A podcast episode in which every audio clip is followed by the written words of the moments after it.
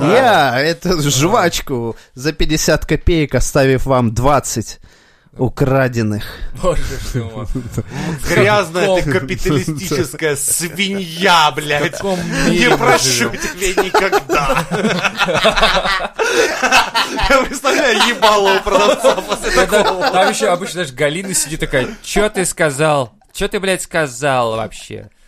Там- Дети в Африке голодают, пока такие, как ты, спекулируют в простом народе. И эта Галя такая, Валя, подойди, отмени покупку этому придурку. Иди сюда, я тебя в рожу плюну.